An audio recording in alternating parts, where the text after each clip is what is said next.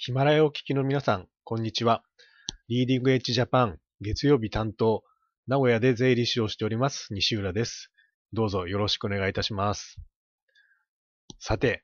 長かったゴールデンウィークも最終日になりました。皆さんいかがお過ごしになられたでしょうか、えー、私は今これ録音しているのは1日前、日曜日なんですけども、えー、年休も長くなると最後の1日っていうふうなことでいくと、ちょっと寂しい感じがするんですけども、私は今、日曜日、えー、同日月の3連休の、えー、中日っていうふうなことで捉えて、えー、気持ちを切り替えて過ごしております。さて、えっ、と、これを聞いている皆さんの中で、え日本のパスポートが世界最強っていうのはご存知な方多いかと思います。えっ、ー、と、イギリスのコンサルティング会社、ヘンリーパートナーズっていうところが、えー、随時調査を行ってるんですけども、えっ、ー、と、そこの調査でいくと、えー、日本のパスポートっていうのは持っていれば、ビザなし、あるいはビザを到着したら空港で取る、えー、到着ビザですね。ビザオンアライブ、アライバルで、えー、入国できる国、または地域が、えー、世界で一番多いっていうふうなことになっています。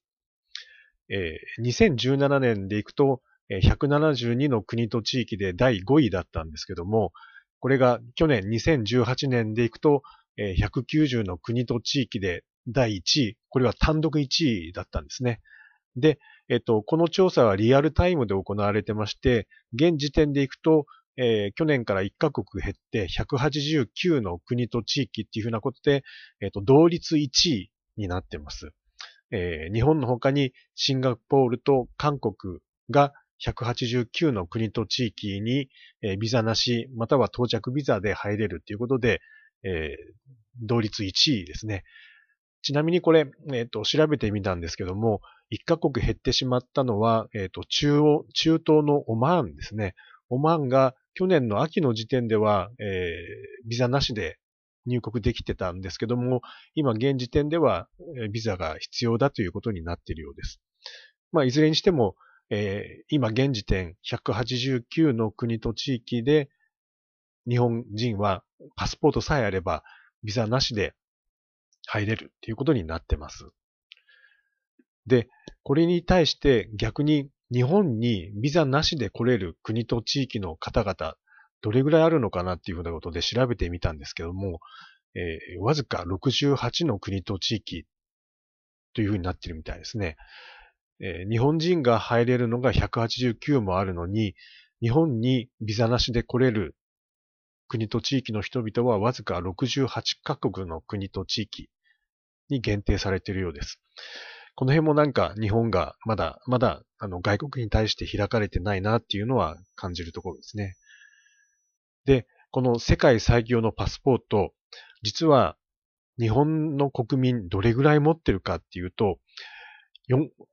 4分の1に満たない人しか持ってないんですよね。世界最強のパスポートなのに、えーと、国民の、え、23.4%の人しか持ってない。非常にもったいない状況です。で、ちなみにその持ってる人たちの中での年代別の割合を見てみると、えっ、と、30代未満の方々で、えっ、と、43%を占めてってまして、で、それ以上の年代になると、こう、年代が上がるごとにだんだんだんだん持ってる割合が少なくなってるっていうふうな状況になってるようです。それだけ、まあ、日本っていうのは国としての信頼度があるわけなんですよね。外国にとっては日本人にもっともっと来てほしいっていうふうに思われてて、だから、えー、日本人がビザなしで入れるっていうことになってるわけなんですね。で、特に、その、一般的には日本人が行かないような国とか地域については、もう特にあの来てほしいと思われてるんじゃないかな。そういうところに日本人が行くと、こう思わぬ歓迎を受けることもあるんじゃないかなっていうふうに思ったりもします。えー、私の仕事上、えー、顧問先で、えっ、ー、と、10年ほどもうお付き合いがあるんですけども、え、パキスタンから来てる社長さんがやってらっしゃる会社があります。え、もう10年前はその社長さんが一人で日本に来て、で会社を起こして、え授業をやっててっていう形だったんですけども、だんだんこう授業が進んでいって順調にこう流れていく中で、え家族を一人呼び、二人呼びっていうふうなことで、えー、だんだんご家族の方も増えてて、えー、去年ですね、ほぼ全員ご家族、えー、日本に呼んで今一緒に住んでるっていう状態になってます。で、この連休中に、えっ、と、そろそろこの会社決算をしなきゃいけないので、連休中に連絡があって、書類ができたんで、いつでも取りに来てくださいよっていうふうなことだったんで、もうせっかくなんで連休中に行こうかなと思って、えー、事務所にお邪魔しました。えー、で、連休中だったんで、えー、そこの社長さんの子供たちもどうやら、えー、近くにいたみたいで、私が車でこう寄ってきて、行くと、行って事務所に行くと、バババーっとこうみんな入ってきたんですよ。で、最初は社長さんとまあ決算の話をして、打ち合わせをして書類の受け渡しなんてことをしてたので、子供たちはこう、じっと何も言わずに椅子に座って待ってたんですけども、なんかこう、もじもじもじもじして、えー、私に対して喋りかけた、喋りかけたそうな感じで、パッと目を合わせるとニコニコ、ニコニコっとしてたんですね。で、1時間ほどして、まあ大体の打ち合わせが終わって、じゃあ、まあ帰る前に雑談みたいな感じでいろいろやってたら、まあ子供たちがいろいろ喋りかけてきて、まあ、あだこうだ、日本に住んでもうすぐ1年になるけど、だいぶ日本語も喋れるようになったよとか、僕は英語も日本語もパキスタンの、パキスタンのウルドゥー語って言うんですけど、それも喋れるよなんて話をいろいろして、まあ、わーっと盛り上がって、えー、そろそろじゃあ帰るかっていうふうな形になったんですけども、まあ帰る前に、じゃあせっかくみんなこう、子供たち全員で6人いたんですね。6人もいたんですけど、もうせっかくみんなでこう揃ってるんで、写真を撮ろうよと言って、まあ、写真をパチッと撮ったんですね。まあニコニコっと笑った写真を撮って、で、後で帰る途中に写真を見てみたら、まあいい感じで写ってたんで、じゃあ早速 Facebook にあげようと思ってあげたんですよ。で、えっ、ー、と、Facebook にあげたら、まあその直後ぐらいに、その写ってる、えっ、ー、と、子供たちから Facebook の友達申請がやってきて、ああ早いな、よっぽど嬉しかったな、とか思いながら、まあ、えー、リクエスト承認、承認ってやってたらですね、そのうち、車を運転してまたしばらく走ってパッて止まって、Facebook を見たらですね、あっという間にこの友達の申請がバババッとこう10件ぐらい来てたんですよ。まあその方々はその家族の方々ではなくて、もう本当にその家族の多分知り合いとかっていうことだと思うんですけど、私が全く面識なかった方々なんですけど、本当に、なんですかね、ウゴのタケノコみたいな形で、ドドドドドッとこう、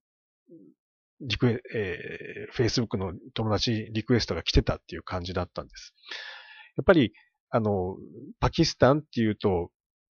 こう、日本人とはまだまだ関わりが少ない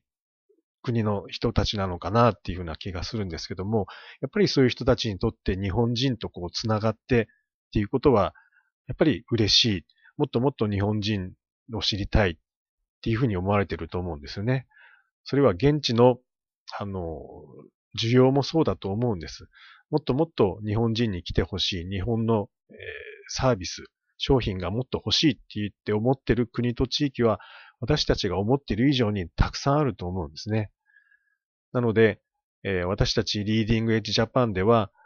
えー、そういった市場、まだまだ日本が企業が進出していない市場をどんどんどんどん探して、えー、可能性を探して、いいところであれば皆さんにご紹介してっていうことを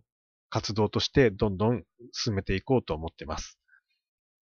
で、その中では、まずはそうですね、来年10月に行われる中国林医という都市で行われる第10回林医国際博覧会、こちらへの、えー、ジャパンパビリオンの出展を今、どんどん進めているところです。えー、この連休後には、えー、各地でセミナーをやりますんで、ぜひぜひご参加していただきたいと思います。えー、私が住んでいる名古屋では、えー、5月17日金曜日、えー、6時半受付開始、7時からセミナー開始っていうふうなことで、えー、愛知県名古屋市ウィンク愛知1005号室で行う予定です。ぜひぜひお越しください。